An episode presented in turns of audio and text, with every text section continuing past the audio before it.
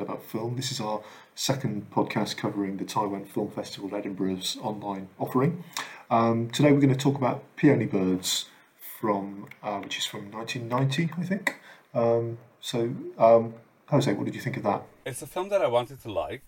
Yeah, uh, it's uh, made by uh, a female uh, a director, one of the rare ones uh, in Taiwanese cinema of this period, Huang Yushan. Uh, but I'm afraid I didn't like it. It's not even that I hated it, I just found it very dull. I had to return to it several times and try and concentrate on it. It's a film that would normally be the kind of material I, I love right? So the story is about a woman who's forced into a marriage with the rich guy in town who ends up being a gambler and a loser and ends up losing the family land, right? On top of that, he abuses her. Yeah, luckily he dies. Cut to uh, 20 years later in 1980s Taiwan, she's got a daughter and a son. You know, uh, the son is kind of like, you know, an endearing artist who's going nowhere and the daughter is kind of a career woman in a record company who doesn't feel enough affection from her mother and actually accuses her mother of being cruel to her father, the opposite, in fact, of what happened. It's a relationship between mother daughter. So, I mean, again, it's got all the things that I would normally love. You know, it's intergenerational. Uh, it's about motherhood and love, money and class, and mother daughter relationships, and, and all of that stuff. I just think it's not very well um, dramatized. And I, I mean, what do you think? I I enjoyed it more than you did. Um, I I mean, I, I loved the I, I loved the early scenes in the in the village. I also loved the kind of you know the modernity and the, and the, the, the pop music and all that kind of thing. You know, the scenes in the nightclub. I thought those were real fun.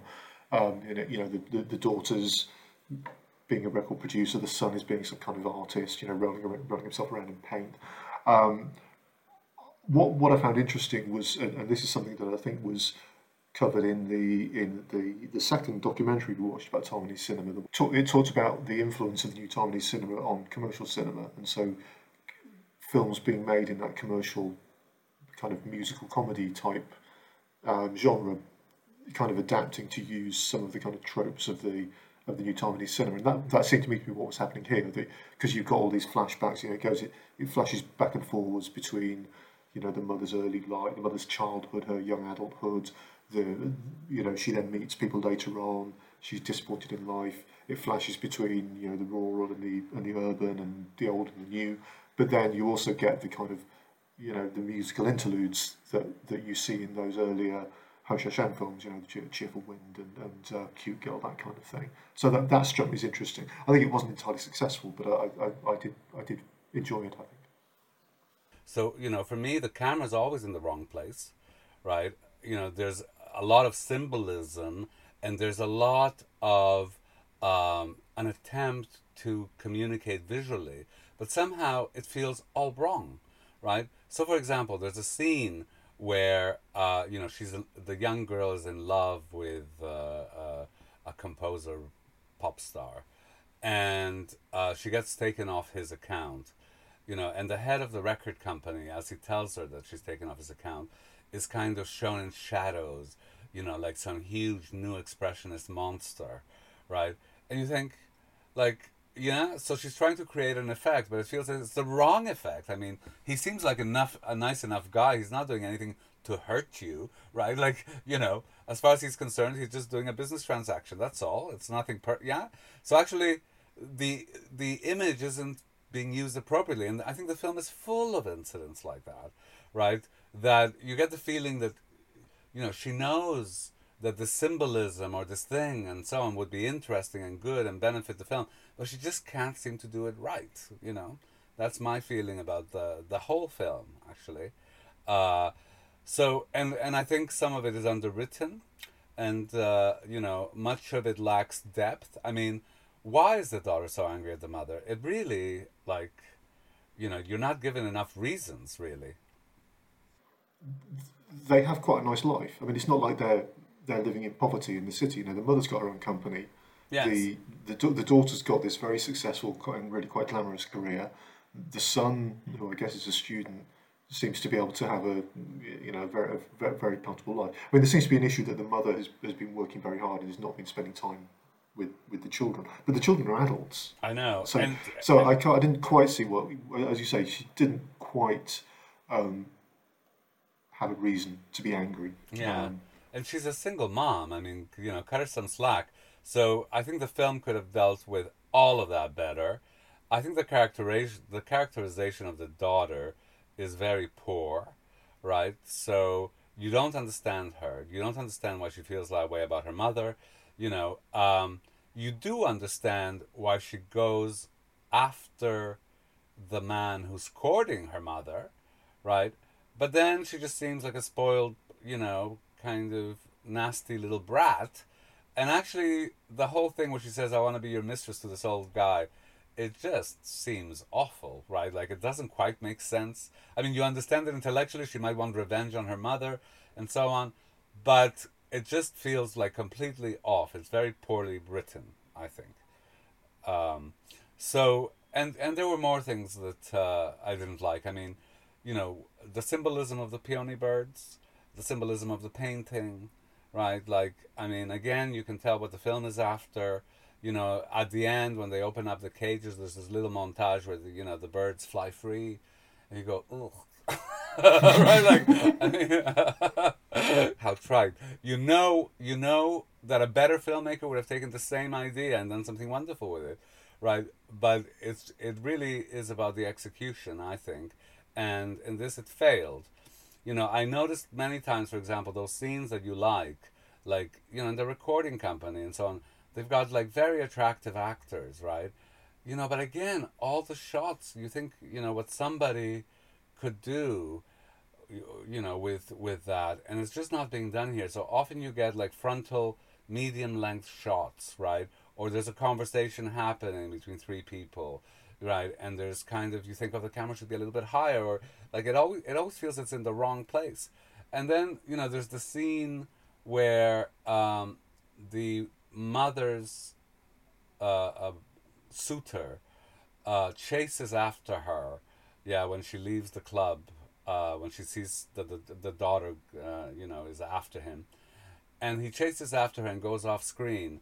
And then the camera stays doesn't move. And then he re-enters the screen. And again you think you know the effect that is being sought but it's not being achieved. Yeah. So yeah i thought it was like uh, poor and, and dull. Um, can you tell us about the significance of the peony birds?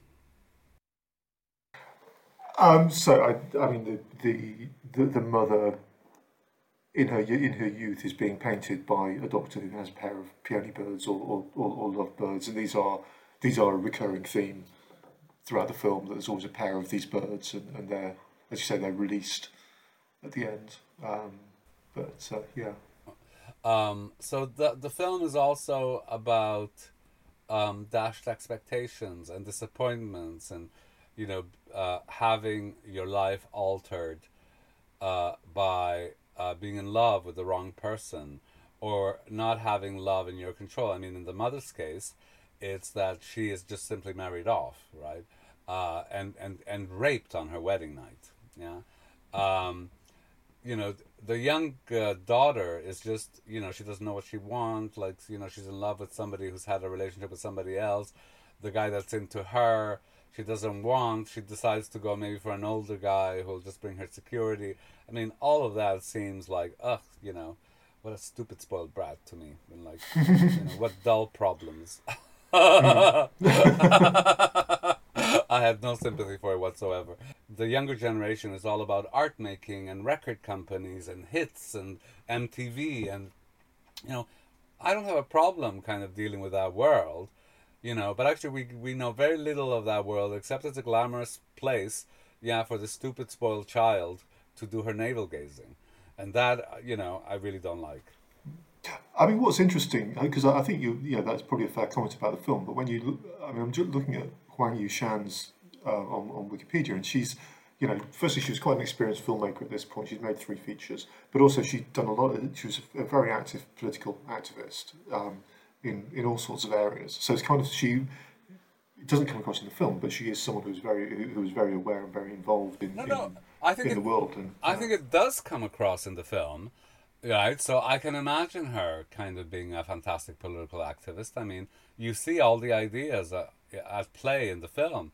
I mean, you know, the forced marriage, right? The the the rape, uh, you know, the brutality of the father that she protects the children from and that she gets blamed for. I mean, you know, those are all live women's issues today, right? And they're all in the film, yeah, except they're very poorly dramatized and I think very poorly filmed. So, you know, there's clearly an awareness of all of those issues and, and I, I think a quite a sophisticated awareness of those issues. Actually, we get them all, I think, yeah. Um, but the film to me just feels off and poorly made and underwritten right? Like all those issues be- are clear right? The characters who live them are not living breathing characters to me. Yeah, yeah, because as, as you say, we, we can't really fathom what the daughter was so annoyed about. it's interesting that this film you know has been chosen to be recirculated. And you know i grant that there may be things that i'm missing you know that maybe a feminist film critic will value those dimensions of the film more than i. I mean you know i can only see with my own limited eyes and what i see is is is is rather dull and most imperfect do you have anything that you want to argue with or or, or No, I, th- I mean, I think, I say, I enjoyed it a lot more than you did. I, I, um, it's not a perfect film. I, I think it, it, it's definitely worth watching, and you know, I think you, you know, you have some valid, some valid criticisms there, but, but uh, I, I found it a worthwhile watch, and I, and I, I wasn't bored. I know you were bored, but I, I wasn't bored. So. Right. All right. So a divided opinion here. I say skip it. Kind of Richard says no, give it a chance. Kind of I certainly don't want to uh, dissuade uh, people from seeing anything. Uh, but you know, considering the film's program, uh, which has lots of wonderful stuff, if you have limited time, I, I would make other choices. It, it, it, it is true actually because yeah, both Taipei Story and Dust on the Wind are available in this festival, and, and uh, others we haven't seen yet. And you only have a week to watch what's there, and yeah, but perhaps this isn't the, the first one to choose. But yeah. Thank you very much for listening. We are thinking aloud about film, and we will be covering quite a bit of this festival. So do keep listening if you're interested in Taiwanese cinema. Thank you. Okay. Bye.